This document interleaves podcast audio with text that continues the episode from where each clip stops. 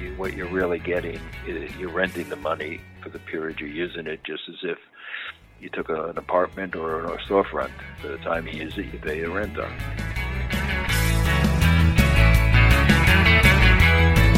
From MJ Bulls Media, it's the Raising Cannabis Capital Show.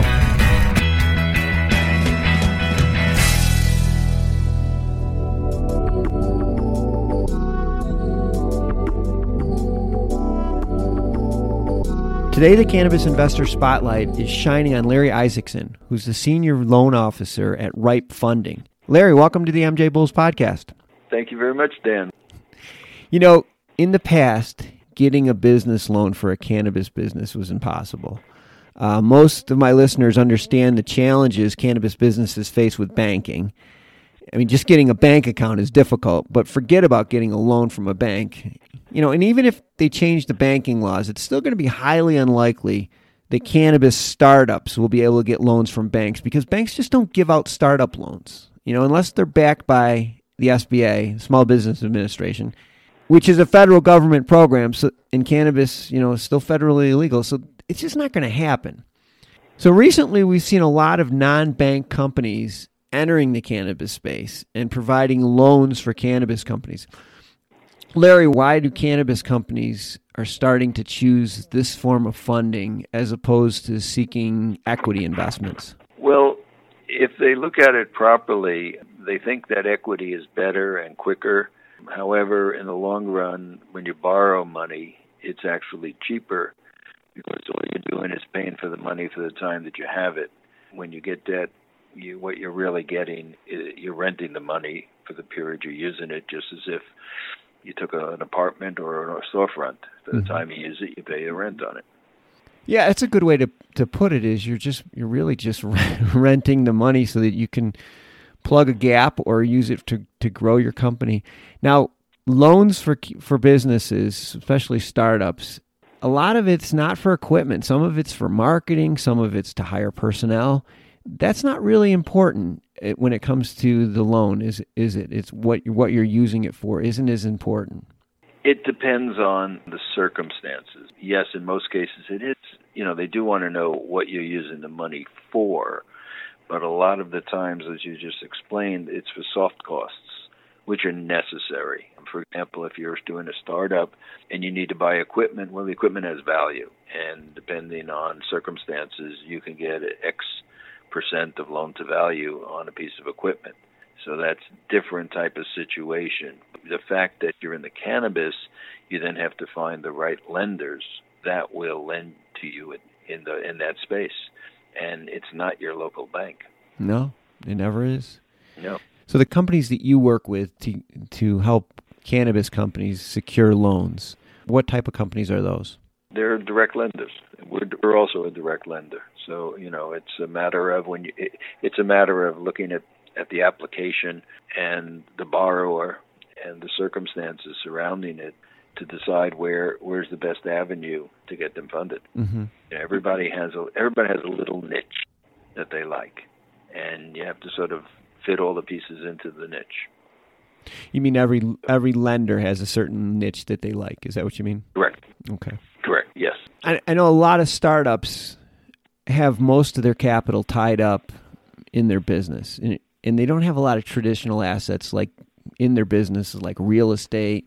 A lot of them don't have stock portfolios. I mean, you, dispensaries, they're not going to have a lot of equipment.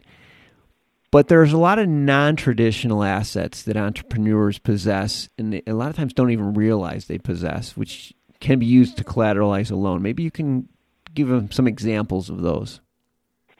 Assets are not necessarily always tangible. Assets can be uh, non tangible. For example, if you happen to come up with a formula and you have a patent on that formula, well, you have you have an asset in that patent that has value. I'll just add to that: a dispensary license has value.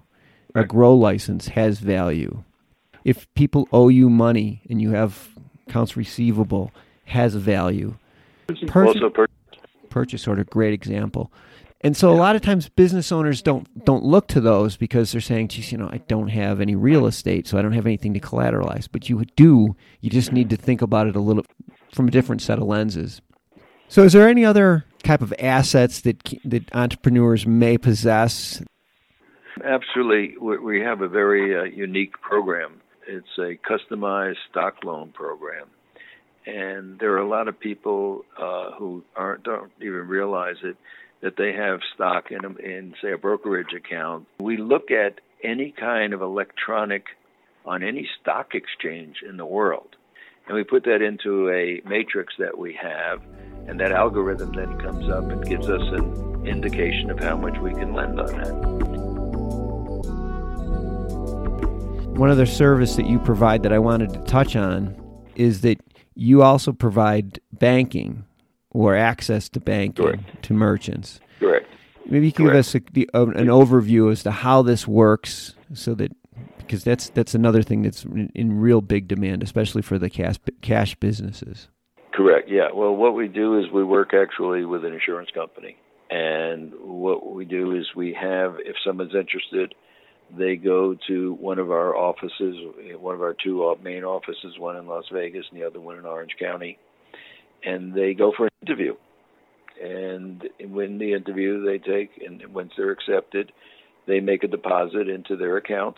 That money is frozen for two weeks, and then after two weeks, it's released, and then they can go to a banking institution that we work with all around the country. And then they can make their deposits, and they can deposit cash. That's probably one of the biggest drawbacks right now. Is a lot of people in this business have large, large quantities of cash. Number one, it's not it doesn't show up on your bank statement. So if we're analyzing what your business does, we're not seeing the, the full picture. Okay. Again, that's a great service and a service that's in high Yeah. demand for people. If people are interested in in learning more, what should they do? Uh, they can email me at larry.cannabisfunding at gmail.com. Okay. And I'll also have all of Larry's information on the MJ Bulls website.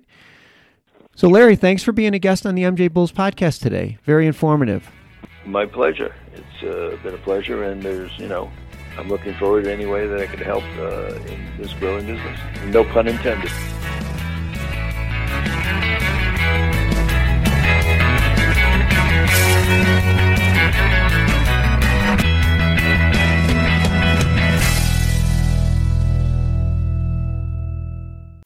For listening to today's show. To check out more great cannabis podcasts, go to podconnects.com. Here's a preview of one of our other shows. Tune into a major journey podcast today, where guests take listeners on journeys and immerse themselves in the roller coaster ride both in and out of the cannabis space that brought them to where they are today. Throughout our conversations, guests share valuable lessons that they've learned along the way that listeners can use to empower growth both in their personal and professional lives. Check out a major journey today on all major podcast platforms.